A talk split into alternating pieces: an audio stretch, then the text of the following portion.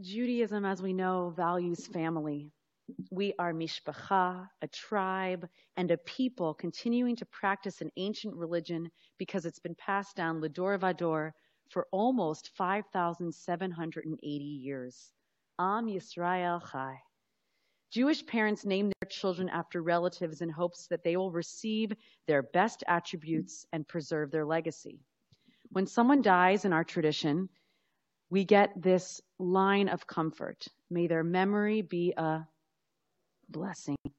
It is through remembering that the Jewish soul lives on.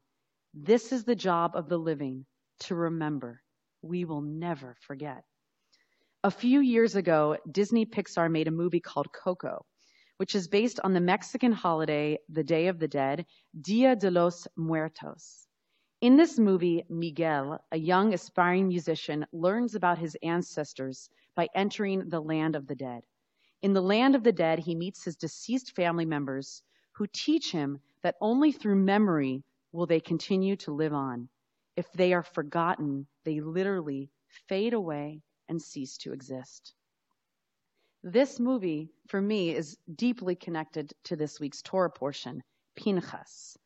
And I want to focus on one short story that is often overlooked.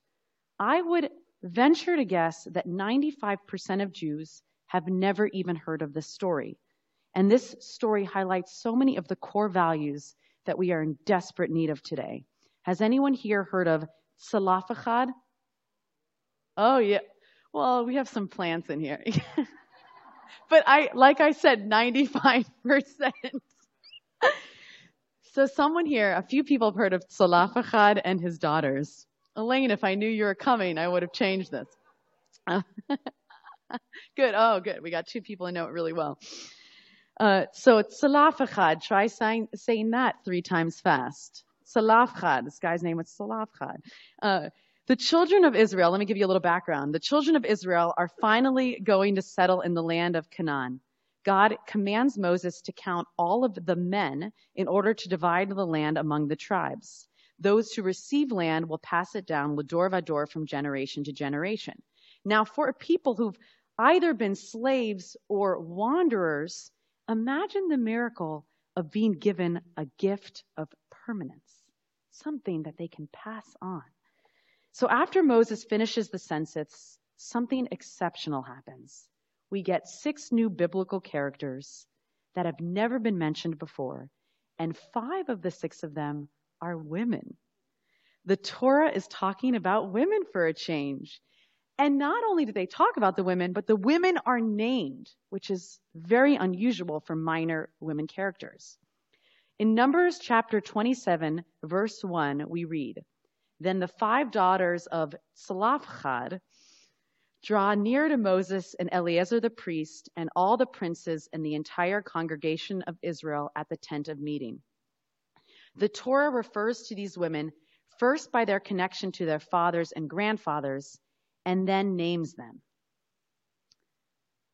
Then draw nearer the daughters of Tzelafchad, the son of Chefer, the son of Gilad, the son of Machir, the son of Menashe, and the son of Joseph.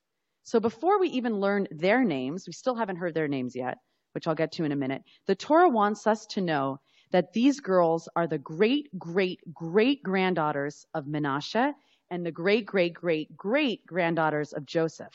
So you might remember that all Jewish children are blessed on Friday nights and they're blessed to be like and Ephraim, Ephraim and Menashe. Exactly. And then after we learn that information, so maybe the Torah is trying to tell us this is these ladies are important. Uh, we then learn their names. Their names are Machla, Noah, Hogla, Milka, and Tirzah. These women, these brave daughters, speak to Moses saying, Our father died in the wilderness of his own sin. He has no sons. Why should the name of our father and family vanish? Can you give us the land instead? I'm going to read it one more time just so we really take it in. Our father died in the wilderness of his own sin. He had no sons. Why should the name of our family and our father vanish? Can you give us the land instead? Not only do these daughters command the attention of Moses, but also of God. Moses brings their case before God, Vayekrev Moshe et mishpatav lifnei Adonai. God ultimately agrees with Tzelafchad's daughters. Finally, in the Torah, we have a pro-feminist God. This is a big win for the women's lib movement of antiquity. The first word out of God's mouth is Ken. Yes, they're right. And God grants them the same inheritance that they would have received if they were the sons. Now, this is my favorite part of the story. This isn't just a one off reserved for these daughters in this particular case. God then makes a declaration to the children of Israel that grants the same benefit to any daughter in the same situation. This is a rare biblical instance when the people win and justice is served. It's remarkable that in 11 verses, this story is only 11 verses, it's a really tiny part of the Torah, that these daughters of Tzelafchad can teach us how to live according to Jewish values. Number one, they teach us how to be the change. These women are willing and, and not even scared to stand in front of an entire community and to ask for what they believe is right. They don't care about the consequences. They model selflessness by acting only to preserve their father's memory.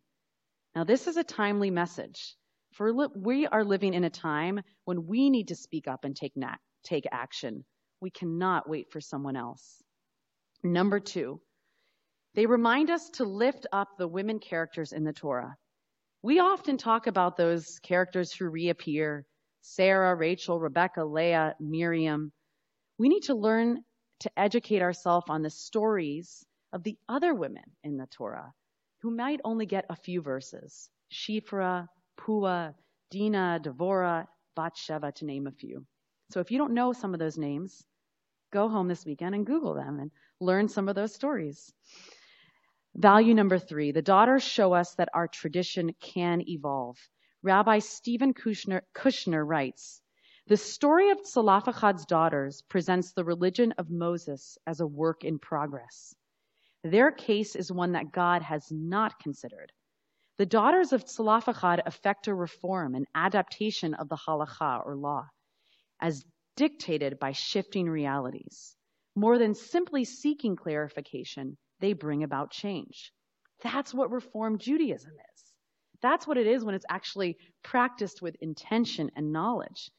We must adapt and evolve our laws, traditions, and rituals in ways that are meaningful and relevant to our lives. So if you ever meet a traditional Jew who says to you, Reform Judaism, that's not traditional, you can point them to this story and say to them, look, God adapted the laws in the story of Tzelafchad's daughters. We are an evolving tradition. At Temple Isaiah, we see ourselves as the home at the intersection of tradition and innovation. Tzelafchad's daughters were not afraid to present innovative ideas to the ultimate authority of God. Finally, the daughters teach us that above all other values, the most important is family. These women were acting first and foremost as daughters. They just wanted to preserve their father's legacy. They pleaded with Moses, let not our father's name be lost to his clan. They bravely not only preserve the memory of their father, but they create their own legacy, a legacy that now 100% of you know and can pass on. This legacy has and will continue to inspire all of us from generation to generation. I want to invite you to repeat after me. We remember you, Machla. We remember you, Noah. We remember you, Hogla. We remember you, Milka. We remember you, Tirza.